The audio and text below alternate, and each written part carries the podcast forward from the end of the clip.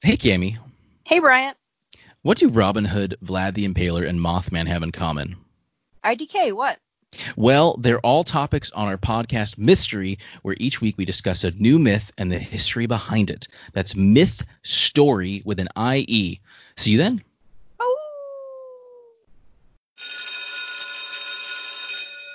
Everybody, and welcome to Will This Be on the Test? I'm Maddie, I'm Austin. and we're here today to talk about some of the things we should have learned in school but didn't learn, didn't learn fully, or didn't learn correctly. And sometimes, gosh, we already talked about the ghost. Have we had anything else happen this week? Well, I feel like I've got a little bit of NPR voice this week. You re- you really do. Are we doing a pledge drive?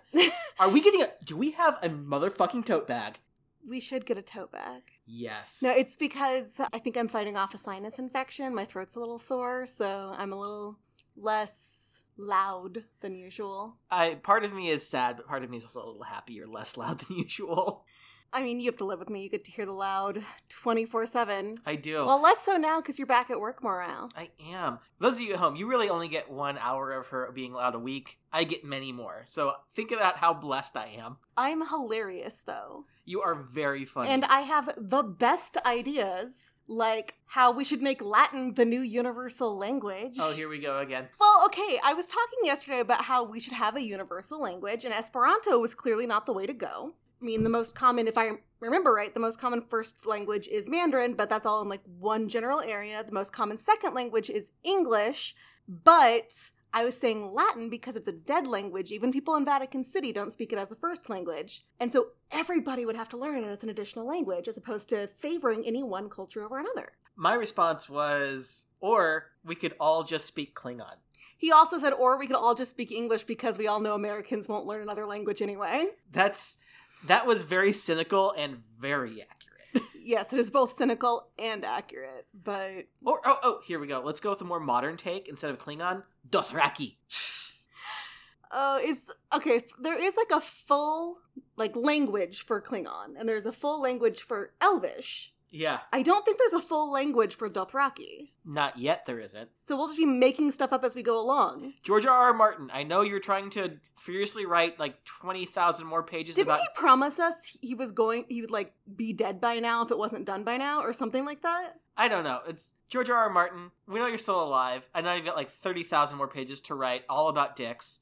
But I feel like you should just spend your time making Dothraki a complete language because I, for one, want to know what the Dothraki word for computer or microphone would be.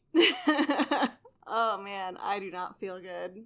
You don't? Oh no. Am I gonna have to carry this episode with my charisma? Well, I feel like all of my charisma has been taken by my new hoodie. Oh yeah, she's got a Mothman hoodie that I'm very jealous of. It says live, laugh, lurk on it. We we love ourselves some cryptids. Yeah, we love cryptids and we have like an irrational level of hatred for wall hangings that say things like live, laugh, love. We call it, what do we call that section at Target? The random ass section. Yeah, the random ass section what has nothing but inspirational quotes that make us roll our eyes like so hard and but I saw this and it's live laugh lurk and I just couldn't I just couldn't. It's a good one. I'm very jealous And it's it. very soft. You guys know how like a new hoodie feels. This is the best. It's got Mothman on it. He's like marching around. I should just do a whole separate podcast. It's just me rambling about cryptids. You did like go on and on about was it Spronk? Sprunk. I did not go on and on. As a new one I learned about, he uh he lives oh god, somewhere out east. in Pennsylvania. In Pennsylvania. Yeah, and Oh, I- he no- and he's so he's really ugly and he cries and if you catch him he turns into a puddle of tears like Alex Mack, but not tears with Alex Mack, but also Austin didn't think Alex Mack was real. It sounded like a fever dream. Okay, all of 90s Nickelodeon sounds like a fever dream. We watched Kablam the other day. Oh, that was that was bad.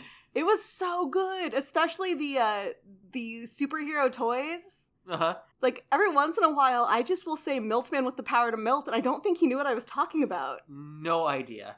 So it's excellent. It holds up um, exactly as much as any Nickelodeon show from the 90s does. Like, I have the full series of Doug downstairs, and I have Rocko's Modern Life, I think. And yeah, you didn't grow up with cable, so you don't Yeah. understand my deep attachment It's like to these. I know of these shows because I would see them occasionally at like friends' houses, or we go to grandma's and spend the night there because grandma had cable. Oh, we also I also have um Are You Afraid of the Dark, which is the best show in history, and they keep saying they're rebooting it, and it hasn't happened. Well, maybe we should just reboot it. We, We could start telling ghost stories. Oh my God, instead and of you- doing a podcast. You love westerns, so I need to find some YouTube versions of Hey Dude and make you watch it. Hey, dude, Hey Dude. isn't that the Beatles song? No, that's Hey Jude. What? Wait, Yeah, seriously, they're I've been very I different. they're I've very had different. this no, I've had this song like wrong in my head the entire time. it's not nah nah nah nah nah nah nah nah nah nah. Hey dude, No, it's it hey. Jude. What do you think saying when he was saying Judy, Judy, Judy? Duty, duty, duty. I thought oh, it Oh, was extra funny. That's why it was my favorite because he said duty. Oh God, you're just ruining everything. No, for me. I just took a sad song and made it better. okay, folks, we're packing up this podcast. Maddie won, and here she was saying, "I'm sick. I'm not going to do that great," and then boom, just knockout punch at the six minute twenty two second mark. probably not that far for you because he's going to be editing. but- yeah, I'm going to add more "Hey Jude" to make it exactly at six Oh, twenty two. perfect. Because that's what everybody wants is to hear you singing "Hey Dude." And more importantly, it'll also get us a copyright claim, so we'll get taken down. So I'm not, wait, this is the worst. That's actually a thing that's been going around in my podcast groups right now. Is people getting like cease and desists over random shit. Like um, somebody got one over using a hashtag that wasn't actually related to another company, but the company decided it was, and one of them got got hit, sent a cease and desist because they had a podcast with a similar title, but it's a title that is like a common phrase. Huh. And I'm like, I'm pretty like you can't. I mean, you probably can trademark a common phrase, but it's not easy. Like, think of the equivalent of, of copywriting the word "yeah." Ugh. I did spend most of last week dealing with copyright claims for articles people were trying to borrow. It hurts my head. I hate copyright so much. It's like I get why it's important, but I also I feel like it's used as a way to bully pretty often. It is. And I mean, if somebody was using my actual art, yes, I would go after them. But I mean, there are twenty thousand songs with the same name, and people Yeah. just chill. You don't get that confused by it. Huh. Uh, so who goes first this week? I think you go first this week. What did we talk about last week? I talked about the the thrilling part two of the Freedom Rides, and you talked about oh, Oh, the- god The twentieth amendment. the Twentieth Amendment. Oh, I guess I can go first. then. Yeah. Then I'm going to talk about my thing because I've been doing like serious stuff for a while. I decided I'm going to go a little less serious this week and talk about one of the most devastating fires in American history. Cool. I'm talking about the Great Chicago Fire, not to be confused with the hit NBC show Chicago Fire. Is this the one that involves a cow? Yes, Or so we were told. or so we were I see your told. face. Here we are, like just getting right out in front of me, destroying everything. Yeah, all we learned in school, or at least all I learned, was that this fire was started by Mrs. O'Leary's cow and just some other nonsense. And that was really about it. But it turns out the one thing I remember actually learning about this is a lie. mm-hmm. The fire started around 9 p.m. on October 8th, 1871. The popular story is that Mrs. O'Leary's cow knocked over a lantern or a candle or something in the barn while Mrs. O'Leary was milking the cow and she ran out and this big fire burned down all of Chicago. Mm-hmm. But Mrs. O'Leary did own five cows and she actually made her living by milking cows and going door to door and selling milk. I'm just imagining owning cows in Chicago now. Yeah, and this is like it's like it's hard to think about Chicago being a place where you could own cows. oh yeah, there's a lot of stuff about uh sh- old Chicago, not the restaurant. That pizza is n- does not taste anything like Chicago No. pizza. the fire did start in her barn. So she owned cows. The fire started in her barn, but she said that she said that she was asleep when the fire started. She actually remembered being like woken up by the sounds of people clamoring to put out fire and by her husband saying there's a fire. Those poor cows. And there was a guy who had been at a party and was drunk and was walking with a wooden leg who noticed the barn was on fire. So okay, walking with a wooden leg. So did the guy have a wooden leg, or was he just carrying one with him? He he had a wooden leg. Oh man, He I was hoping he was drunk and stole someone's wooden leg. That would have been so much better. No, but he he claims that he was like the first one to see the fire, and he knew that oh my gosh, those cows are in there. He knew that um, horses would freeze around a fire They, I don't know if they actually do, but that's what this drunk guy said. I don't think so. And they needed to be let out of the barn if it's on fire. So he went into the barn to like open the doors and try and lead out the cows. Yeah. And and he said that it was on fire, but he didn't see that anyone was milking or anything in there. And there was just lots of contrary accounts of what had happened. A woman who was throwing the party that the neighbors were having said that she saw someone go into the barn, but she didn't know if it was Mrs. O'Leary or not. And like stuff doesn't add up. And it turns out that the story about her cow kicking it over was printed in the Chicago Evening Journal before the fire even stopped, Oh. before there had been any there'd been an actual official invest- investigation. So kind of like how we still learn about Kitty Genovese as nobody called the police when that's not Yeah. true because the news just thought it was better. The author of this story claims that he heard it from neighborhood children, that it was true and he heard it from multiple witnesses, and that he actually made it all up. So he heard it from a friend who heard it from a friend who Heard it from another- that that cow was messing around. Yeah. So again, the all the sources that it was started by her cow are pretty unreliable. And Mrs. O'Leary said it's like, why would I start a fire in my barn, then go to bed, only to be woken up to put out the fire I started? Those okay? Did the cows all die?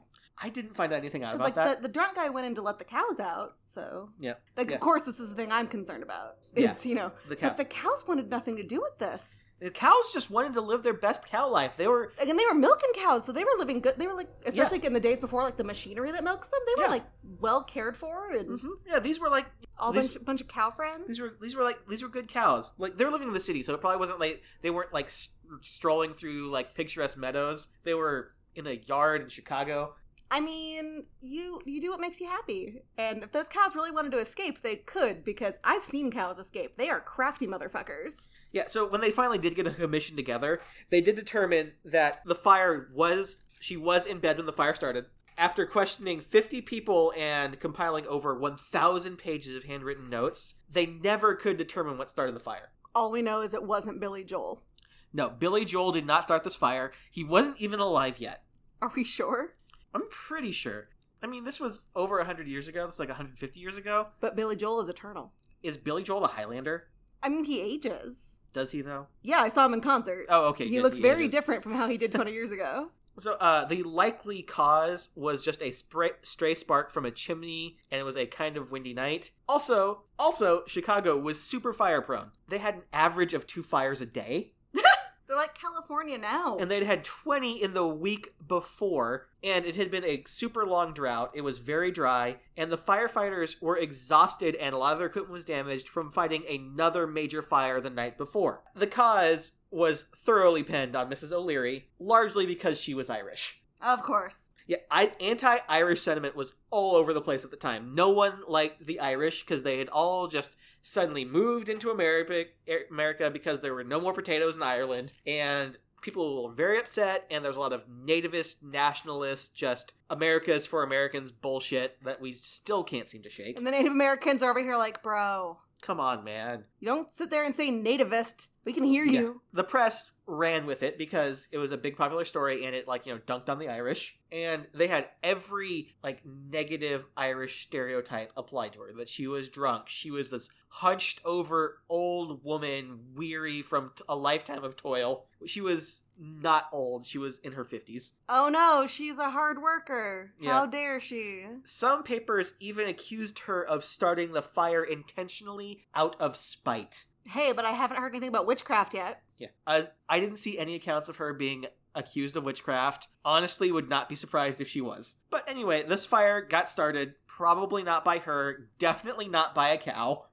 And it start it quickly got completely out of control because it was dry. The neighborhood was almost all wooden buildings. There were wooden streets and wooden sidewalks. And there was also various industries throughout and lots of like coal piles and lumber yards and everything was flammable. Uh, it actually burned so hot that they didn't even need sparks to start the start the fire. It was so hot, hot it was igniting the wood Oh man. on nearby buildings, um, which sucked because again, everything was made of wood. Including that guy's leg. Oh my god! Do you think that guy's leg caught fire? I kind of like. I was imagining that was why you brought up the fact that he had a wooden leg. No, he just had a wooden leg. It was like one of the facts they mentioned about this guy. It's like it was like a local color piece. Like one-legged man tries to stop fire. More eleven. But he didn't. He did not. It was so hot that the firefighters could not even approach the fire in some places to fi- fight it. One firefighter reported that he had to carry a door as a shield so he could get close enough to the fire to spray it with his hose. It should also mention at this point that these aren't like modern fire engines. They were horse drawn and some were hand pumped, but it sounds like most of them were had steam pumps on them to pump water hmm but you know it was not nowhere near the quality of equipment that we have now so it was not great. Every fire engine available was called in but they could not stop the fire and they could barely even sl- slow it down. And also some were misrouted to different parts of the city in an error. Ugh. and the fire watch was tired and didn't notice it for a while. Oh, jeez.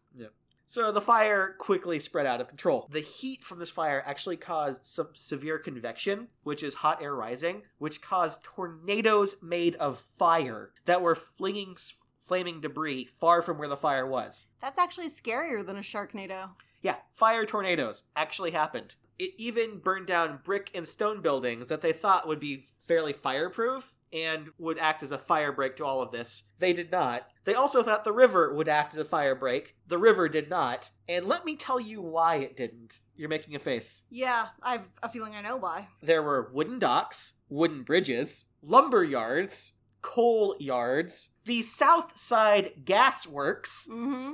a train car full of kerosene. Mm-hmm. Also, the river itself was heavily polluted, That was the face. and in some places, the river did catch fire. Yep. At this point, the mayor was begging for help from neighboring towns because this fire was out of control and it was quickly burning down Chicago. It's not clear if they managed to get any type of help in time. The courthouse was also about to catch fire at one point, and the prisoners inside were screaming to be released. Some workers actually tried to break down the prison walls to free them, but they were chased off by guards saying that only the mayor had the power to release these men Ugh. The mayor actually did order them to be released. Some of the murderers were let out under guard, but Mhm. everyone else was just simply let free. So it's almost like nonviolent drug offenses should be the ones let free during COVID and not the murderers. Yeah, it's like maybe These guys are clearly dangers, but the dude who sold two ounces of marijuana, you should probably let him go. yeah, Just let him run Let into him- the night. Don't let him light on fire. please don't let low le- level drug offenders di- die in a fire. Actually, this was believed to be a myth for the longest time about the prisoners, but in 1998 they actually found his note and they managed to authenticate it ordering the release of these prisoners it is one of the only surviving documents like official documents written during the fire and it was just so it was true they did release the prisoners and got them out of there So It- they kind of saw them as people. yeah.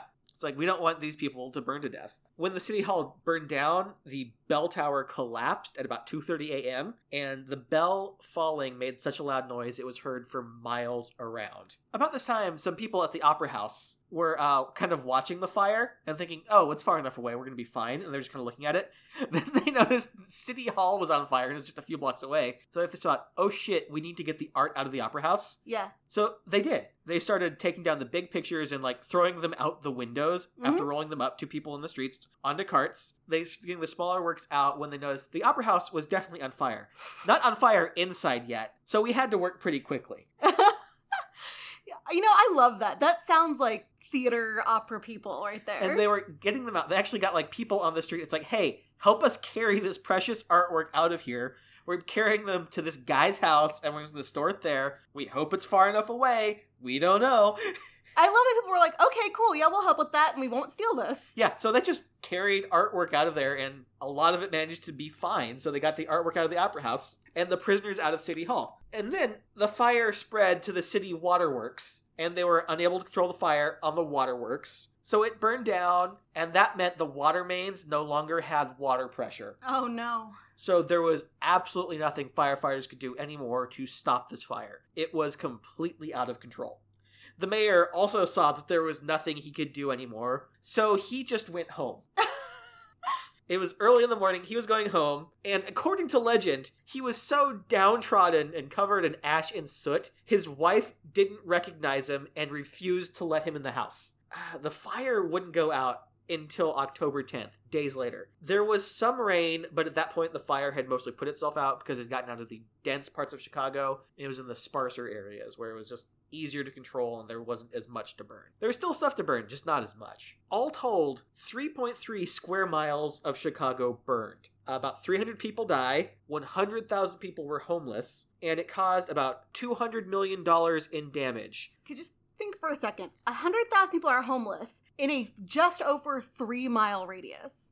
If that gives you an idea, and Chicago is more populous now. $200 million in damage, about a third of the city's estimated value at the time. $200 million in today money is about 4.5 billion. Mm-hmm. So this is America's biggest fire, and there's a lot of aftermath to this that's actually kind of exciting and fun. So the aftermath, um, some historians actually think that the fire was a net improvement on the city because the city's infrastructure was largely intact, like the sewer lines, transportation, like all of that stuff was still there. So it was easy for them to rebuild and less expensive than it would have been otherwise to completely build new stuff. And because everything had been cleared out, they were able to br- bring in architects and builders and build everything better. And there's a lot of architectural innovation and just kind of city planning that happened instead of just people throwing shit down and then the city evolved. So there's like a level of city planning in Chicago's downtown that you don't see in places like Boston where it's like a cow walked here 50 years ago, so now we've got a road.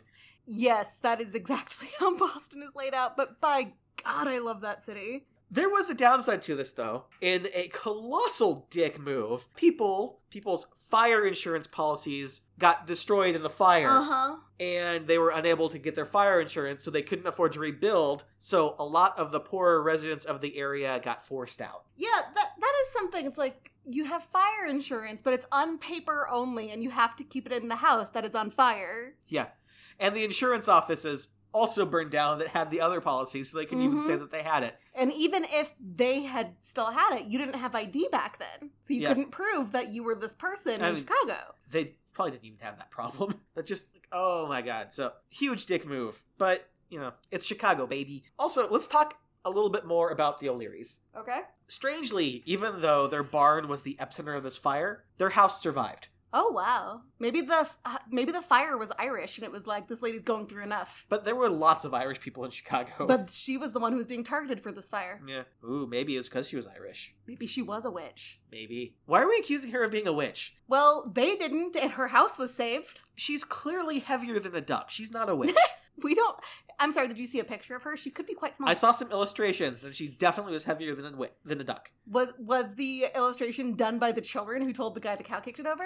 No, it was actually some horrible, horrible Irish stereotypes in this illustration. She basically looked like a bent over crone screaming at a cow as it kicked over a lantern. Yeah. See, I'm not saying she's a witch because she's Irish. I'm saying she's a witch because her house didn't burn down, Yeah, and Ooh, because nobody said it yet. maybe And every woman who's ever had anything happen around her is a witch. I should know. Because you're a witch. Yes. I knew it. That explains why I got turned into a newt. I'm not a witch. I'm your wife. You are on fire today. I love it. Much like Chicago. oh, damn. Apparently, I should just always be sick. You should always be sick. Don't always be sick. She's miserable when she's sick. I'm miserable and whiny. Yes. Mrs. O'Leary was threatened and harassed for her alleged involvement in the fire for years. Um, at one point, P.T. Barnum actually approached her to be in his show. Fucker always has to show up. She refused. Yeah. Uh, she finally died in 1894, and her doctor said that like she denied this her entire life. You know, she didn't really speak out about it and never really gave interviews. But she said she denied this her entire life. This ate at her. It made her so sad that people blamed her for this fire that she had nothing to do with. Yeah, and I'm like, I'm sure she had some survivor's guilt and all this because it it started at her house, and she never denied that. And but it wasn't her fault. Yep, her son, uh, Big Jim O'Leary, said it got him hot under the collar that people blamed his mother for this. And he said it was spontaneous combustion caused by green hay, which you know how compost heaps get hot? That will happen with hay piles. Mhm. But this also probably isn't true because there was a massive drought, and any hay that they would have gotten would have been already very dry.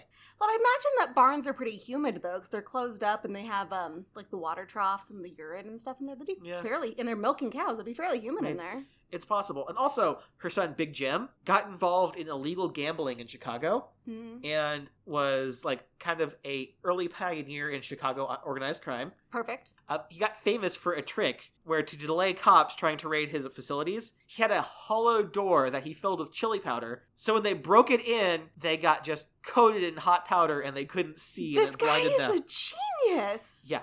He also paved the way for Al Capone and was a big part in starting the gang wars that were lead into prohibition. So he was he shaped a lot of Chicago. Definitely more than his mother did. Okay, like, but he also is the inspiration for Home Alone, I assume. Yes. Yeah, Big Jim O'Leary. It took place in Chicago too. Maybe oh, it's all coming together. Maybe, maybe Kevin McAllister is one of the O'Leary descendants, and so he got this whole like booby trap gene, Yeah, yeah there's, there is the epigenetics. there is the booby trap gene. Yes. we just can't find it because it's epigenetic. Also, because of all of the empty space in downtown and a bunch of skilled craftsmen and architects working in the area, after the fire, Chicago got the World's Fair in 1893. hmm And because there were so many builders and about a third of America's population came to the World's Fair, a certain gentleman named H.H. H. Holmes Yes, was able to easily build a murder house Uh huh. because there were so many builders that would do so many crazy things and you could just hire them in succession and just no one knew what his murder mansion was going to be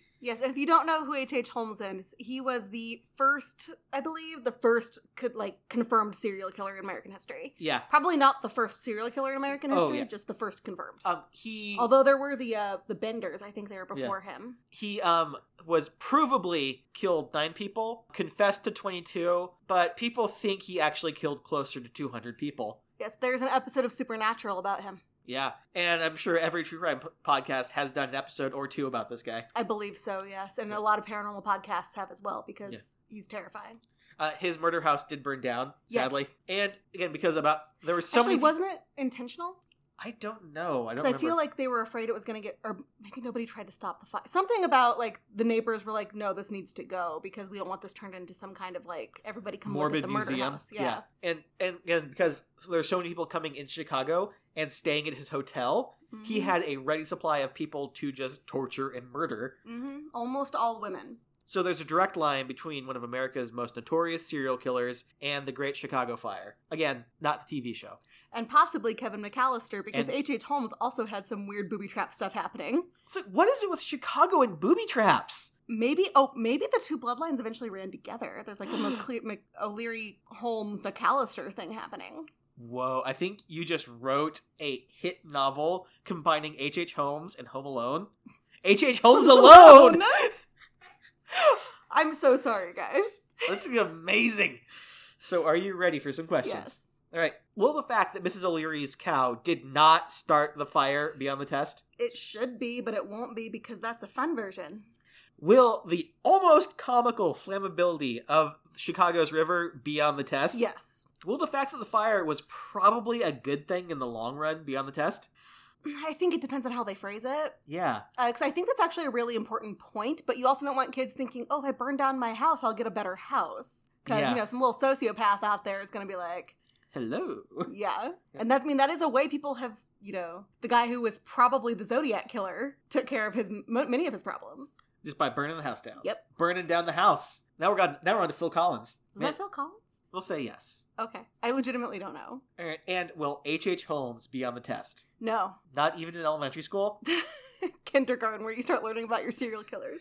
Okay. Actually, no. In kindergarten was when I started loving unsolved mysteries, so it's the perfect age. Okay, kids, the letter H is for H.H. H. Holmes. Let's go into the details Do you think there's a serial killer ABC book? Because if there's not, we are trademarking that right now. I, I'm sure there is. I know there's ser- serial killer coloring books. I bet there's a serial killer ABC book. Well, if there's not, we're trademarking it and we are creating this. Who would the X be? We'll figure it out. That is the Great Chicago Fire. All right. Pretty great. All right, so my sources today are CNN, the book Can a Catholic Be a Democrat? The book Veeps, the Select Committee on Equal Educational Opportunity interim report from September 1970, which I got from eric.ed.gov, Britannica, Investopedia, Minnesota Public Radio, University of Minnesota, Miller Center at the University of Virginia, Regjeringen.no, which is a Norwegian website, Minnesota Star Tribune, Talking Points Memo, special shout out to the Wayback Machine and Google Books. That is a lot of sources. Who did Oh, you research? and Wikipedia. Who did you research this time?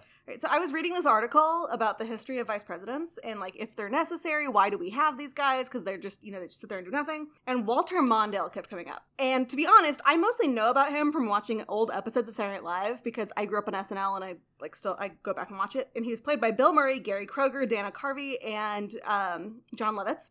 And it's actually kind of amazing how little we learn about vice president. We've talked about how like we've we try to name like five of them, and you usually can, and I usually can't. And Yeah. neither one of us named Walter Mondale. Well, and usually the vice presidents I can think of are either ones that have been during my lifetime or ones that became president because the president died. Yeah. And we didn't ma- name Walter Mondale. And if it wasn't for Walter Mondale, we wouldn't have a vice presidency like we do now. Before them, remember in Hamilton, they kept making jokes about how um, John Adams doesn't have a real job anyway Yeah, when he was vice president. Was he vice president? I don't know. No, well, he wasn't vice president. He was John Adams. Well, he was. They were. They make a lot of jokes about the vice president's not a real job, Yep. and it's because it wasn't. It was completely ceremonial. It was this guy is here in case the president dies, and that is what it was until we had Walter Mondale, which I will talk about today. Um, Walter Frederick Mondale, he also went by Fritz, was born. Oh, went. He's still alive. Um, was born on January fifth, nineteen twenty-eight, in Ceylon, Minnesota. Ceylon, Minnesota. I don't know. It's, C E Y L O N. it's probably Ceylon. Ceylon. Uh, his dad was named Theodore Sivgard Mondale. Oh, so he's Norwegian. Yes. And he was a Methodist minister. That's acceptable. Frederick or Walter Mondale himself is a Presbyterian, from all I could find. Nobody in his family is Lutheran. His uh, half brother became a Unitarian minister. So I don't know. Is there something like Norwegian Swedish beef that goes over Lutheranism here? I don't think so. Mostly the Norwegian Swedish beef is over like a war that happened. His dad's parents had immigrated from Norway. Their last name actually comes from Mundal, which is also known as Fjærland in Norway. And I did some reading on it, and it sounds like the quaintest damn town on the face of the earth. Like they, their website is like, we've got all these bookstores. Look at all the bookstores we have. That sounds delightful. and there's like 300 people who live there. They've got a hotel, and I'm like, Austin and I've always said that if we're going to move out of the country, we're moving to somewhere in that general part of the world. yeah, 300 people might be a little small though. a little bit. His mother was named Clarabelle, which is basically the best name ever, and she was a music teacher whose parents immigrated from Ontario. So he come he is the grandchild of immigrants. And his parents made sure they were abreast of current events and they didn't try to shield their kids from the political landscape of the time. They especially loved FDR. And I read some mixed stuff because Walter Mondale is called a New Deal Democrat, but there was some stuff in there that was like, yeah, he wasn't that big of a fan of the New Deal in the long term. But I couldn't really find anything that confirmed either direction. So Walter Mondale began college at Macalester College in St. Paul, but he left to work in D.C., where he was briefly secretary of the Students for Democratic Action. But he left frustrated, returned to Minnesota, got a bachelor's degree in political science at the University of Minnesota in 1951. He wanted to go to law school, but he couldn't afford it, so he joined the army and served at Fort Knox while Korea, uh, while in Korea. And That's where my grandpa was briefly. I was actually thinking about that because my grand my grandpa was also in Korea, but I don't know where he served. Oh, I should have asked him today. Uh, I'd and your grandpa was in the Marines, so probably not Fort Knox. That's true. That was an That's Army true. one. I always forget. Yeah, maybe your grandpa knew him. He was It's- in there from 1951 to 1953. It's very possible. So let's go get a Ouija board Yep. and we'll ask your grandpa. Dang it! It's like Actually, your grandma would probably know. grandma would probably know. I and have to ask I would love to know if there's any actual dirt on Walter Mondale because I've not able to find any. I mean, if any, If anybody could get Walter Mondale into some shit, it would be your grandpa. oh, it's he was a scamp. I think would be the best way to describe him. Yeah. He was discharged in 1953 and he attended law school at the University of Minnesota, largely thanks to the GI Bill. But he said he also paid for college overall with things like summer jobs, and he hates that that's not possible anymore. He actually recognizes that his generation, as long as they were white, had more opportunities than people do now. He also married Joan Adams during this time, not John Adams. Joan, Joan Adam. Adams. They had met on a blind date, and Walter was worried her father wouldn't let her marry him because he was a chaplain at Macalester College, which he had attended before going to the University of Minnesota, and he hadn't been diligent about going to chapel. And they kept records of that, apparently Oh no! His dad her dad was like whatever. So she actually was also really cool. She wasn't supposed to have interests or opinions as the wife of a politician but she did anyway. And she was like an art teacher and all this kind of stuff. She was very big into the arts. Uh, mondale went on to be a law clerk at the minnesota supreme court work on the supreme uh, minnesota law review and he entered politics about four years later But um, he had been involved in politics in a more unofficial manner since he was about 20 when he worked for Hubert Humphrey's Senate campaign. And he was covering the second district, which was super, super Republican. But since he had grown up there, he was actually able to convince this Republican dim- district to go to vote for Democrat Hubert Humphrey. he also worked on Orville Freeman's. And also, why did we get rid of the name Orville? I blame the popcorn guys. Maybe. It's like, do you really want to name your kid after popcorn? Yes. Yes, my other kid will be named like Cheddar. Orville, Chester Cheeto, get in here. He also worked on Orville Freeman's 1952 governor campaign, which he lost, but he won in 1954 and he won again in 1958. And in 1960, over Orville Freeman made Mondale the Minnesota Attorney General after the previous one quit. So not too bad for a dude who'd been practicing law for four years. Uh, he would later actually run for the office and then win it. Hmm. In 1963, when he was Attorney General, Gideon versus Wait- Wainwright was heard by the Supreme Court.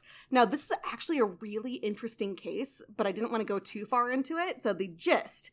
It covers whether or not states can actually pr- actually have to provide counsel to defendants who can't afford it. Oh, okay, I knew that. I was, I was killing me. I thought it's like, oh, this is a big precedent. I just don't remember what it was. Yeah, um, and it actually is in the Constitution that they have to. But apparently, Gideon was a difficult man to work with and kept like dismissing his lawyers and saying, "I want a better one." So the state was like, "Okay, we're just done. We're not providing you with one." And he was like, "But you have to by the Constitution." They were like, "No, we don't." And so that, of course, ends up the Supreme Court. Uh, funnily, the Supreme Court did appoint him a counsel. uh, who was Abe Fortas, who would later end up as a Supreme Court justice. Florida came to Walter Mondale and Edward J. McCormack of Massachusetts, and they were like, hey, can you write a friend of the court brief to support us? Mondale and McCormack were like, yes. Yes, we would, can. We would love to write a friend of the court message to support Florida, is what they were hoping for. That is not what they did.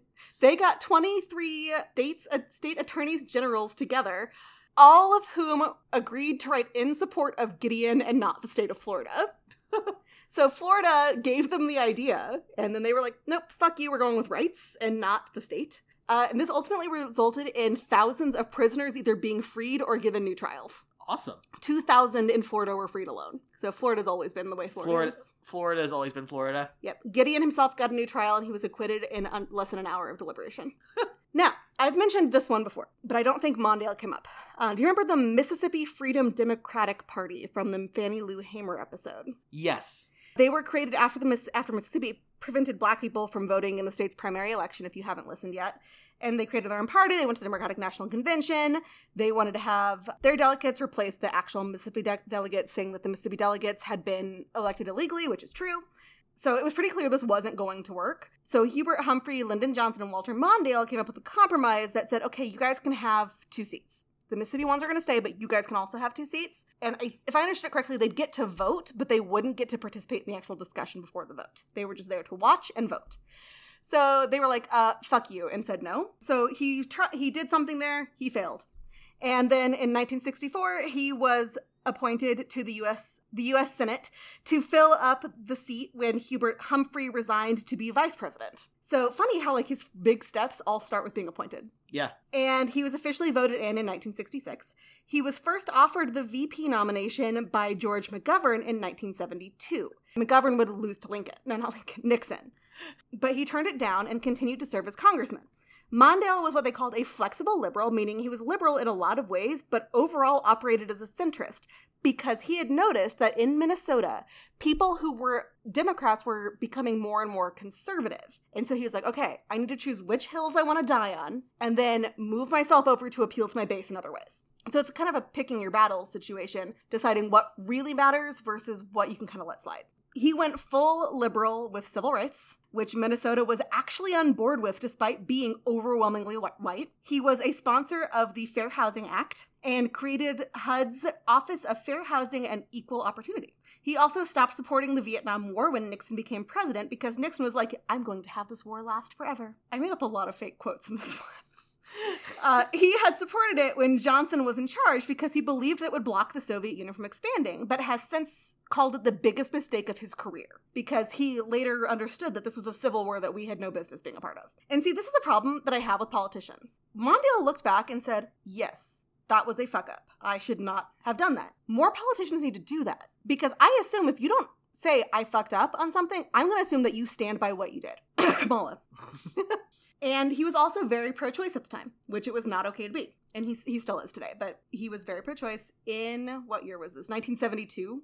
Oh, Yeah, he was pro choice and he was pro civil rights and he was pro women's rights and he was all of these things that are still controversial for some reason today. He served on several committees. Committees. communities.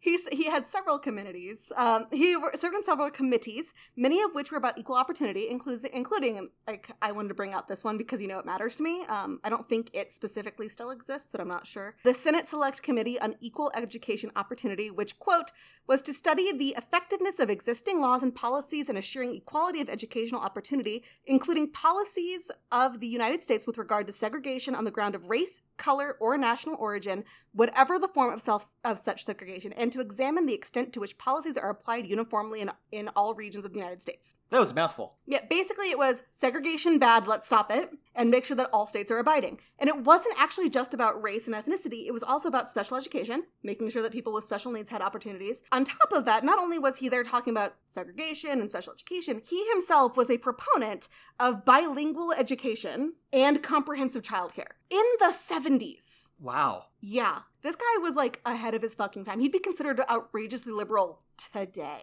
Another committee he was on, I thought that this one would interest you, was the Aeronautical and Space Sciences Committee, which was which he was on when the Apollo 1 accident happened. Ooh. Like basically boom boom people died. yeah. Uh, so after that happened, and they were trying to figure out what, what went wrong, he was given any a linked a leaked internal NASA report by a reporter who'd gotten hold of it, which showed that they knew there were problems with the contractor for the spacecraft, and it was issued by Apollo program director Samuel C. Phillips. At a hearing on February 27th, Mondale asked NASA Administrator James E. Webb if he knew, knew about the report, and he said he didn't, which was actually true.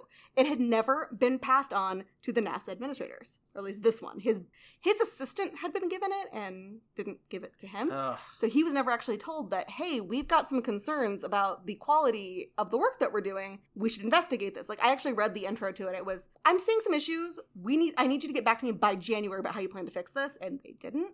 So, while Congress ultimately agreed that they should have been told about this, they ultimately determined that the contents of the report wouldn't have changed the outcome and left let NASA off the hook.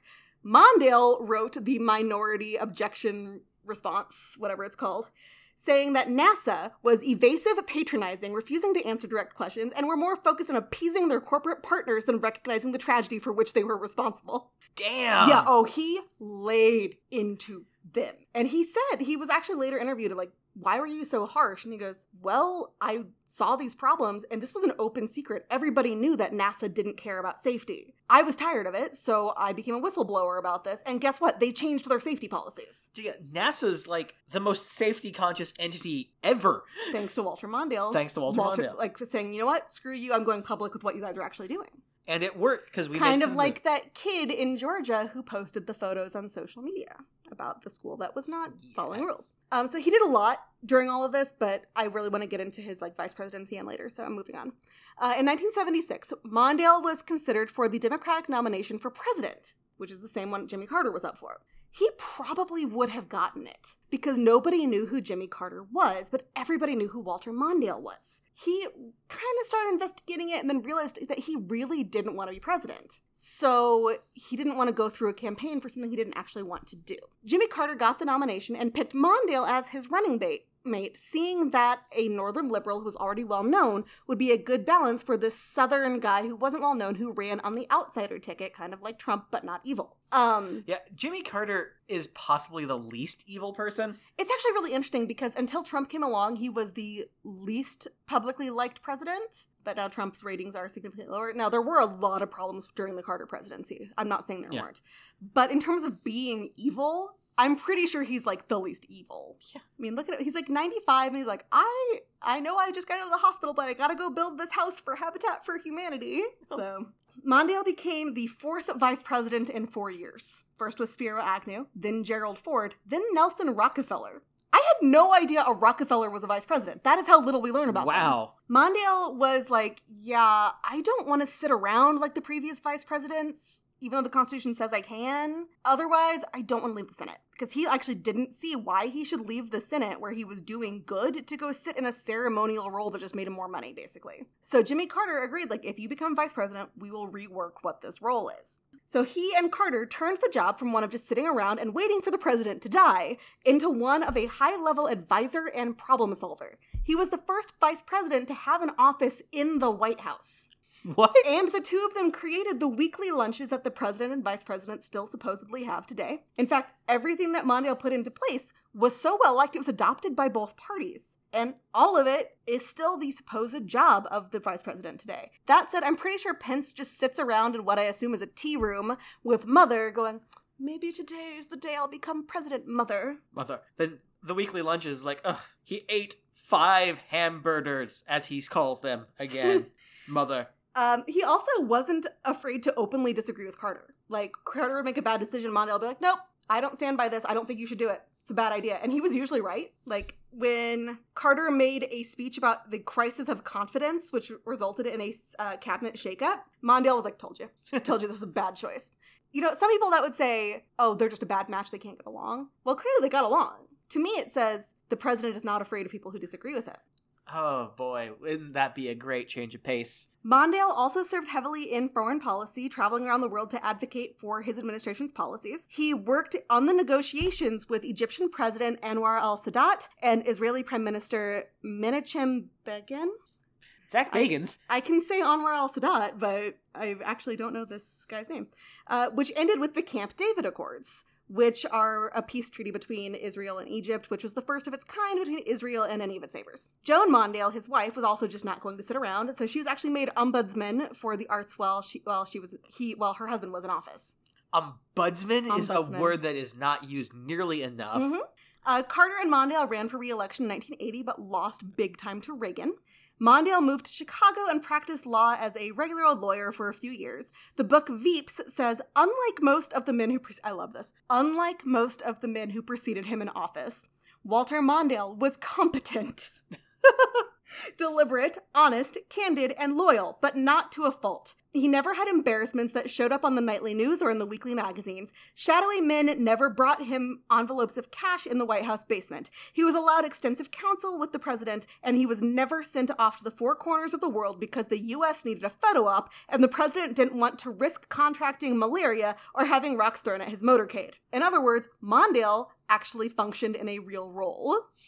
All right, he ran for president in the 1984 election, though. This was actually an interesting election. It was the first time a black person was considered a serious candidate, with Jesse Jackson running against Mondale for the nomination. We also ended up with the first female vice presidential candidate, Geraldine Ferraro, who ran with Mondale. This is where I recognize Mondale from. It's from um, Stranger Things season two, in which they have the Mondale Ferraro sign in the yard. Yeah, In a Biden esque way, Mondale insisted that his VP choice who was someone who would be the first of something. So he refused to any to discuss any white Christian men as his option. So he had people who he picked. He had he looked at women. He looked at people of color. He looked at Jewish people. Like he was not going to have a white Christian man as his running mate. I have not actually seen a darn thing about his stance on LGBTQ stuff. Like, but I also didn't search specifically for that. Now that I think about it, but also it was the '70s, so nobody, well, very This was- people this are was the- running no, around. the 80s. The '80s. There, people are running around going, "I'm gay and in politics." So there was knows? Harvey Milk, and that was it. And he was dead at this point. I was gonna say, I thought and he was dead. long dead. yes, which caused a lot of problems within his own group. They want they were wanting him to pick a Southern white man, kind of like Carter did the opposite with Yeah. him. Uh, when he accepted the nomination, he actually had a really interesting speech. I highly recommend reading it. Uh, he makes a point of saying positive things about the other people he had beaten out for the nom, including Jesse Jackson, who I know is a very controversial figure even today. He brings up that America isn't just made up of rich white people, and he was extremely blunt, saying, By the end of my first term, I will reduce the Reagan budget deficit by two thirds. Let's tell the truth. It must be done. It must be done. Mr. Reagan will raise taxes, and so will I. He won't tell you. I just did. This backfired. Oh, He was saying it because he wanted to be transparent, which is actually something he still talks about today. It's like, you have to be honest to be president. People instead saw it as, oh, it's a campaign pledge to raise taxes on domestic policies. That's bad. Um, rather than the fucking truth, which it just was. Which, like, it goes back to why do people like being lied to? Just because it makes them feel good. Why do you want to be lied to about something that's going to affect you in the long term? I don't know. It's Like, all it's all cow fire barns. Like I'm aggressively honest, as Austin will tell you. It hurts my feelings a lot. But I also know when it's appropriate to lie. And a campaign promise, I don't care what anybody says, that's not when you lie. Like, in fact, you shouldn't make campaign promises. You make campaign platforms. This is what I'm hoping to do. Don't tell me you will do something. You don't know if you will do it. You don't know if you can do it. You don't have a cabinet. You don't have people telling you what you can do yet. Just say, this is what I'm hoping to do. This was a problem because he- the middle class Southerners and blue collar Northerners who normally would have voted Democrat were saying Reagan saved the economy. But he didn't. He made it worse. It looks like it was a short term solution to a long term problem. I was not able to get into it too much because that would have sent me down a whole other rabbit hole. But basically, it's and it's also the short term fixes it made are not repeatable. Most economists are looking at we couldn't do that now. Yep. Especially because one of the things he did that actually hasn't changed was he changed the cap ta- the tax cap from something I don't have it written out like seventy percent to twenty eight percent. We can't cut taxes like that again. Like that would go into now we pay you. So Yeah. He ran on the ideas of supporting a nuclear freeze, reducing federal budget deficits, and the Equal Rights Amendment, which is still fucking controversial today. What the actual fuck? Places still haven't agreed to make people e- equal. Like, literally this year, Virginia just voted to ratify it, and 41 people in their House and 12 people in their Senate said no. Oh God. Oh, and their deadline had already passed, and five other states have since revoked their approval of it. So this is the hollowest of stupid gestures. Not from him. Oh no, but but, from Virginia. from any place. Yeah. Like the Equal Rights Amendment is literally like, hey, let's pay people equally. Mondale actually did well in the first televised debate between him and Reagan, which made people realize that damn, Reagan is old, and does he look a little senile to you? It's probably because he was. He was 73 at the time, compared to Mondale's 56, which is so young now when you look at presidents. In the next debate, though, Reagan came in guns blazing, saying, I am not going to exploit for political purposes my opponent's youth and inexperience. which sounds like a really good burn, right? Hey, Reagan. Remember how this dude has been in politics for 36 years, and you were an actor and then a motivational speaker, and basically the conservative version of Marianne Williamson until inexplicably becoming governor, and now you've been in politics for 19 years? So, half the time this dude has? Being old does not mean you're more experienced. It just means you're old. Mondale lost. Um, in fact, he only won DC and Minnesota, and his home state gave him less than 4,000 votes difference. Oh. So he moved back to Minneapolis and became just a regular lawyer again. He also chaired the Democratic, National Democratic Institute for International Affairs and became the ambassador to, to Japan under Clinton. He uh, studied campaign finance reform. He was Clinton's special envoy to Indonesia. He served on a bunch of nonprofit boards, including one of the theaters. Because did you know that Minneapolis has the second highest number of theater seats in the country after New York City? I did not know that. Yeah, Minneapolis is a major theater city. Wow. Mm. So he's basically busy all the time. And then along came 2002. In 2002, Senator Paul Wellstone was killed in a plane crash 11 days before the election. So Mondale took over his ticket, but ended up losing, making him the first person to lose a general election in all 50 states as the nominee as a ma- of a major party. Oh. Because he lost the other 49 states in the presidential election, lost Minnesota this time. So the only place he didn't lose was DC, which is not a state. He said that this was the last time he would ever run uh, for anything, and he has not run for anything since. But when he got out, he was like, Minnesota, uh, this is fine with me. Like, Yeah. I still love you. You s- like, we still get along. I'm gonna go back to work. In 2006, Al Franken talked to Mondale about the possibility of running for Senate, and Mondale warned him that Republicans would be on the lookout for anything that he had ever done that they could use against him, which turned out to be abundantly true. Uh huh. And he endorsed Clinton in 2008 and then Obama when she uh, dropped out. He endorsed Klobuchar in 2019 because she's from Minnesota. They actually are friends. He, I haven't seen anything about him switching to Biden, but I would assume. His wife Joan uh, passed away in 2014 at the age of 83. They had three children Ted, William, and Eleanor. Ted is a former Minnesota State Senator and entrepreneur. Uh, William is the former Assistant Attorney General of Minnesota, and Eleanor was a television and radio personality who died in 2011 of brain cancer. Oh. Carter and Mondale have outlived every other presidential team, beating the record of President John Adams and Thomas Jefferson on May 23rd, 2006. So they beat them 14 years ago, and they are still both kicking. At which point they had been out of office for 25 years, 4 months, and 3 days. So they have now been out of office for 39 years and change. Wow. Both are still alive. Mondale is 92, Carter is 95. Nowadays, Mondale is living in the Lake of the Isles in Minneapolis. Apparently, he's a Monty Python fan, which I enjoy. and he still has connection with the University of Minnesota Law School and occasionally has performed in the school's annual Theater of the Relatively Talentless, or TORT. he is the honorary consul general of Norway in Minnesota because he's always been super into his family's Norwegian heritage and has worked to develop cultural activities related to Norway and Minnesota because you Swedes are just taking it all over. We are. We are a plague upon Minnesota, and we're coming for you, Wisconsin.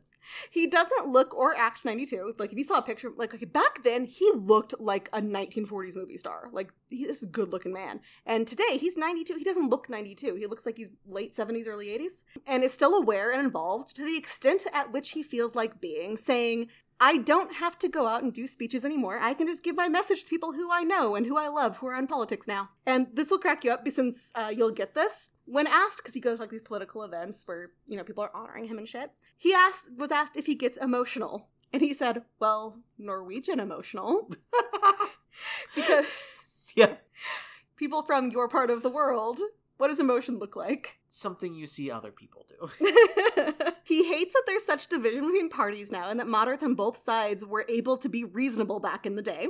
He hates Trump saying, I think he's an outrage. Honesty is where you begin. I don't care who you are. He also says that we need to pay attention to climate change and that women who report sexual harassment should be taken seriously. At the same time, those who they accuse should be given due process. And honestly, I think most reasonable people would agree. Yeah. Yes, this is a basic part of our dem- democracy and our court system. They do need to get due process. I tried to find anything problematic about him. I was searching Walter Mondale scandal. Nothing. Nothing. I think I found the first unproblematic person in history. Wow. I mean, you don't have to agree with him, Yeah. but he never cheated on his wife. He never cheated on his taxes. He never misused government funds. He never went around ra- yelling racist things at people. He never raped anybody. The worst he ever was was scandal adjacent, which was when Geraldine Ferraro, a newspaper, caught wind that she and her husband were doing some weird stuff on their taxes, and they were asked to release their tax returns. And then her husband refused. So there was some misuse of funding happening somewhere, is kind of what I understood, but I didn't go too far into it because Geraldine Ferraro was not my focus. See, the worst ever was was adjacent. And this was after he'd already picked her, so this wasn't something he went in knowing. So I like to end with quotes when I can. In an interview about the civil rights movement, Mondale said, None of it was preordained. All of it was very hard to come by. So when you hear people say that citizens can't do anything, that it is foolish to become involved, that nobody listens, please tell them to take a hard look at American history. And while you're at it, take a look at Fannie Lou Hamer as well. Wow. Yeah, so she beat him. Like he, I she- issued a compromise. She told him to fuck off, and I feel like he probably went, "Yeah, this was a stupid compromise." Yeah. So if you want to learn more about Fannie Lou Hamer, she is a while back, but we did cover her. All right, you ready for some questions? I'm ready for questions. Will the fact that the VP has a real role due to Mondale be on the test? Yes. Will the fact that Mondale has never had any actual scandals be on the test? I'm saying no because then they'd have to acknowledge other scandals. Well, we talk about Alexander Hamilton's, that's the only thing we talk about in school. And will the fact that he was and remains a champion of underprivileged groups be on the test? Yes. Yeah, I like I couldn't find anything to like. I mean, some stuff is funny on its own, but I couldn't find anything to make fun of with this guy. Like, and it's not just because I agree with him. Like, there's also like, what kind of person are you if you don't agree with things like, hey, be nice to people who look different than you? What kind of person are you? A monster. Yeah, Yeah. you're wearing a MAGA hat. All right, so what's something you learned? Well, I first of all, I learned the, the basics of who Walter Mondale was. I just knew him as a name and that he ran for president once and nothing else. Mm-hmm. So it's like I got it's like wow, he was he was actually kind of cool. Yeah, uh, he He is- is still He's cool. still alive. He's still lucid, as far as I could tell. He went into the hospital a few years ago, but that was all I could find. That like health wise on him, and yeah, he's still up in Minnesota doing doing his Mondale thing. What did you learn? Um, I learned that if it wasn't for the Great Chicago Fire, H.H. H. Holmes never would have been able to get his claws into the city. Yeah, it's crazy. And I thought I knew everything about H. H. Holmes. Nope, didn't know that. It's probably why we don't learn it in school.